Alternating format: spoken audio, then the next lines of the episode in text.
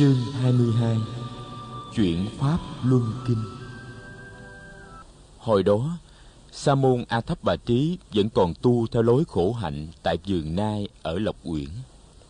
Một hôm, sau giờ thiền tọa, thầy A Thấp Bà Trí trông thấy thấp thoáng bóng một vị sa môn đang từ ngoài xa đi đến. Nhìn kỹ, ông biết đó là Tất Đạt Đa. Ông dội báo cho các bạn cùng biết. Thầy Bạc Đề Ly nói, The longest field goal ever attempted is 76 yards. The longest field goal ever missed? Also 76 yards. Why bring this up? Because knowing your limits matters, both when you're kicking a field goal and when you gamble. Betting more than you're comfortable with is like trying a 70 yard field goal. It probably won't go well. So set a limit when you gamble and stick to it. Want more helpful tips like this? Go to keepitfunohio.com for games, quizzes, and lots of ways to keep your gambling from getting out of hand.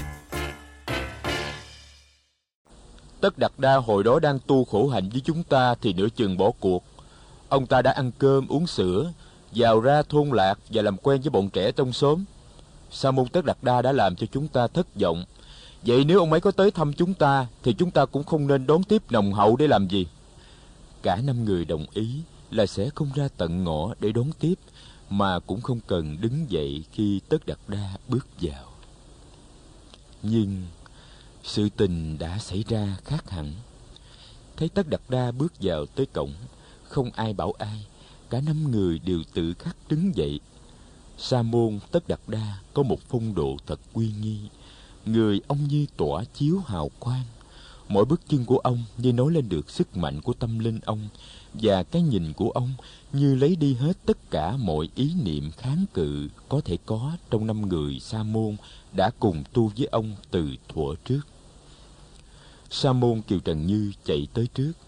Ông đỡ lấy bình bát trên tay Tất Đạt Đa. Sa môn Mahanam chạy đi múc nước cho Tất Đạt Đa rửa tay và rửa chân. Sa môn Bạc Đề Ly kê một chiếc ghế để mời Tất Đạt Đa ngồi. Sa môn Bà Phu đi tìm một cái quạt bằng lá cây thốt nốt để quạt cho Tất Đạt Đa. A Thấp Bà Trí đứng ngớ ngẩn một bên, chẳng biết làm gì. Sau khi Tất Đạt Đa đã rửa tay, rửa mặt, rửa chân và ngồi xuống. Lúc đó, A Thấp Bà Trí mới giật mình, đi tìm rót một bát nước lạnh đem tới cho Tất Đạt Đa giải khát. Rồi năm người bạn cũ cùng ngồi quanh Tất Đạt Đa. Tất Đạt Đa đưa mắt nhìn các bạn rồi nói: "Này các vị, tôi đã tìm ra đạo giải thoát rồi và tôi sẽ chỉ dạy lại cho các vị." Nghe nói như thế, Sa môn A Thấp Bà Trí nửa tin nửa ngờ. Có lẽ bốn người kia ai cũng có cảm tưởng như ông. Mọi người im lặng hồi lâu, bỗng Kiều Trần Như lên tiếng. Sa môn Gautama, hồi trước trong thời gian tu với chúng tôi, bạn đã nửa chừng bỏ cuộc. Bạn đã ăn cơm, uống sữa và giao thiệp với người lớn cùng trẻ con trong xóm. Làm sao bạn có thể tìm được đạo giải thoát? Làm sao bạn có thể chỉ dạy được chúng tôi về đạo giải thoát? Tất đạt đa nhìn vào mắt sa môn kiều trần như. Ông hỏi sa môn kiều trần như bạn đã quen biết tôi từ gần sáu năm nay. Trong thời gian ấy tôi đã từng nói dối bạn một lần nào chứ? Kiều trần như giật mình. Ông thẳng thắn nói sa môn cù đàm nói đúng. Tôi chưa bao giờ từng nghe sa môn nói một điều không phù hợp với sự thật Vậy các bạn hãy nghe đây. Tôi đã tìm ra được đạo lớn rồi, Và tôi sẽ chỉ dạy cho các bạn.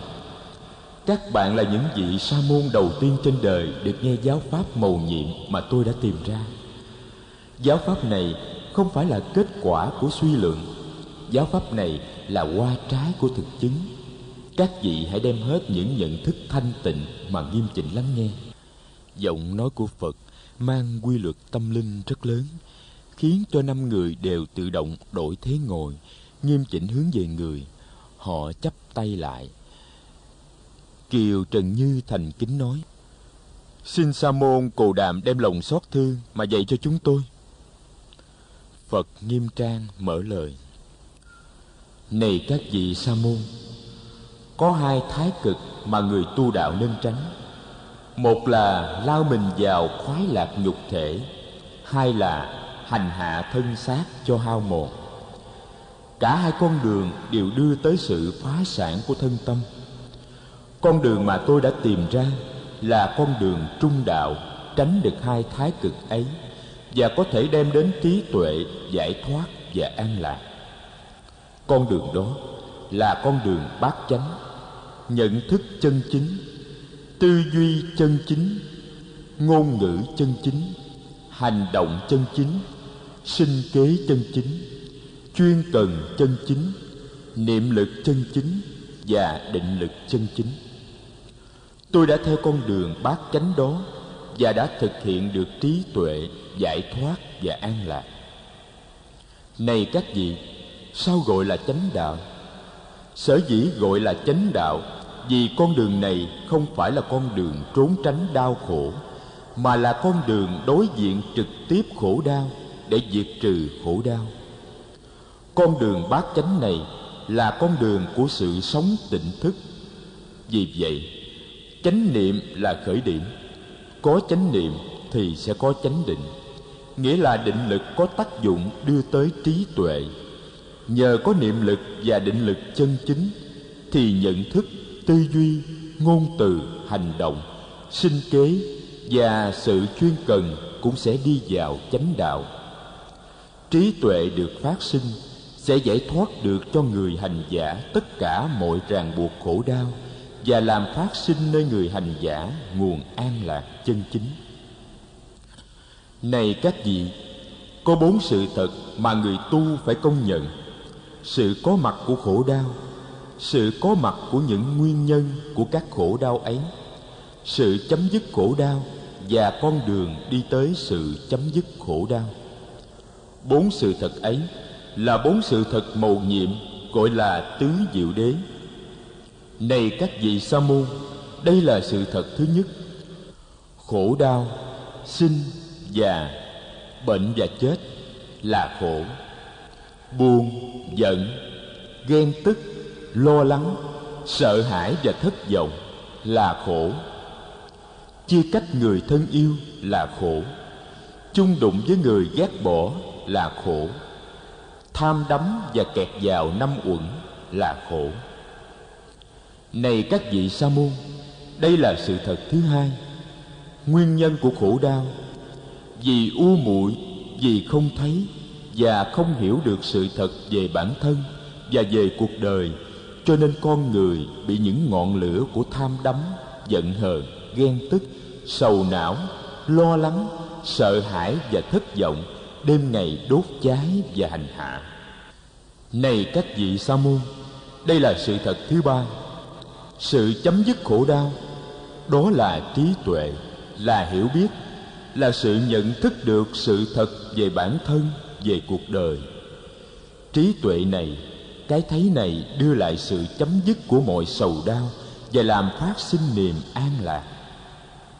Này các vị sa môn, đây là sự thật thứ tư con đường diệt khổ. Đó là con đường bát chánh mà tôi đã trình bày. Bản chất của bát chánh đạo được nuôi dưỡng bằng nếp sống tỉnh thức hàng ngày. Đó tức là chánh niệm. Chánh niệm đưa tới định và tuệ, có năng lực giải thoát con người khỏi mọi niềm đau và đem lại mọi an vui. Tôi sẽ hướng dẫn cho các vị từng bước từng bước trên con đường thực hiện này.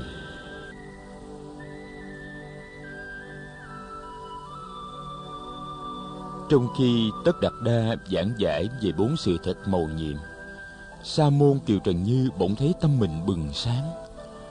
Ông thấy ngay lập tức con đường giải thoát thực sự mà lâu nay ông tìm kiếm. Nét mặt ông rạng rỡ.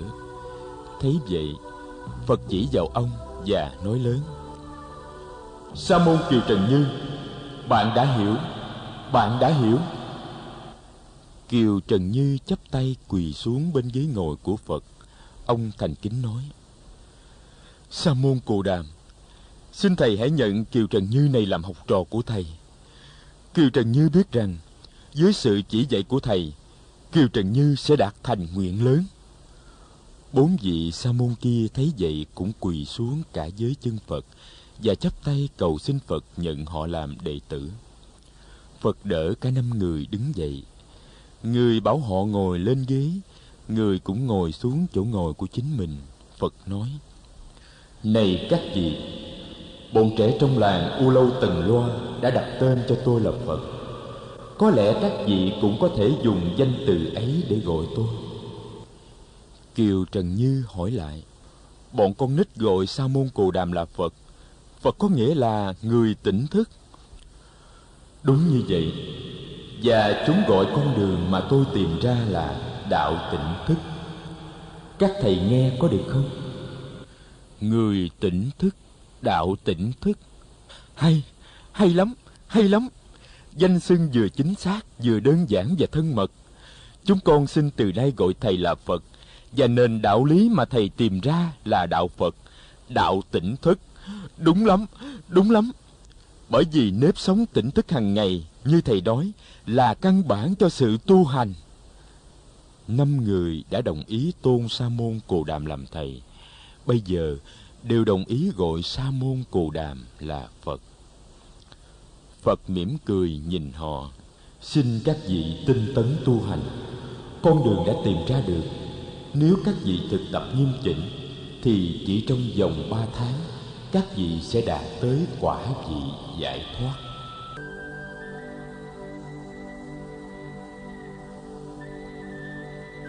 Phật ở lại lộc quyển một thời gian để dạy dỗ cho năm vị sa môn. Họ dâng lời phật chấm dứt lối tu khổ hạnh. Mỗi ngày, ba vị luân phiên cầm bát đi khất thực trong xóm. Trưa về, ba người san sẻ thức ăn xin được cho ba người ở lại. Trong đó có phật. Phật ở lại để hướng dẫn sự tu học cho mọi người. Năm vị tu học rất tinh tấn và ngày nào cũng đạt được nhiều tiến bộ. Phật dạy cho họ về tự tính vô thường và vô ngã của dạng vật. Người phân tích cho họ thấy năm uẩn đều như những dòng sông luôn luôn trôi chảy và biến đổi. Trong đó không có một cái gì có thể gọi là đồng nhất và bất biến. Năm uẩn tức là thân thể, sắc, cảm giác, thọ, tri giác, tưởng tâm hành hành và nhận thức thức. Phật dạy họ quan sát sự trôi chảy của năm dòng sông ấy trong tự thân của mỗi người để có thể thấy được tính vô thường và vô ngã của chúng ta và dạng hữu.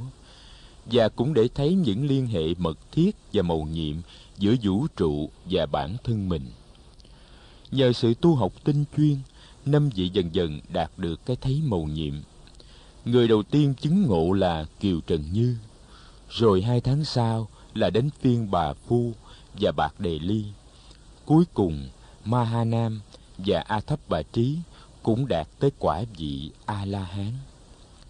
Phật rất vui mừng, người nói, chúng ta đã có đoàn thể xứng đáng với tên gọi samha đoàn thể của những người biết sống cuộc đời tỉnh thức. Rồi đây quý vị sẽ phải cùng với tôi đem những hạt giống của đạo tỉnh thức gieo rắc khắp mọi nơi. Khắp mọi nơi. Khắp mọi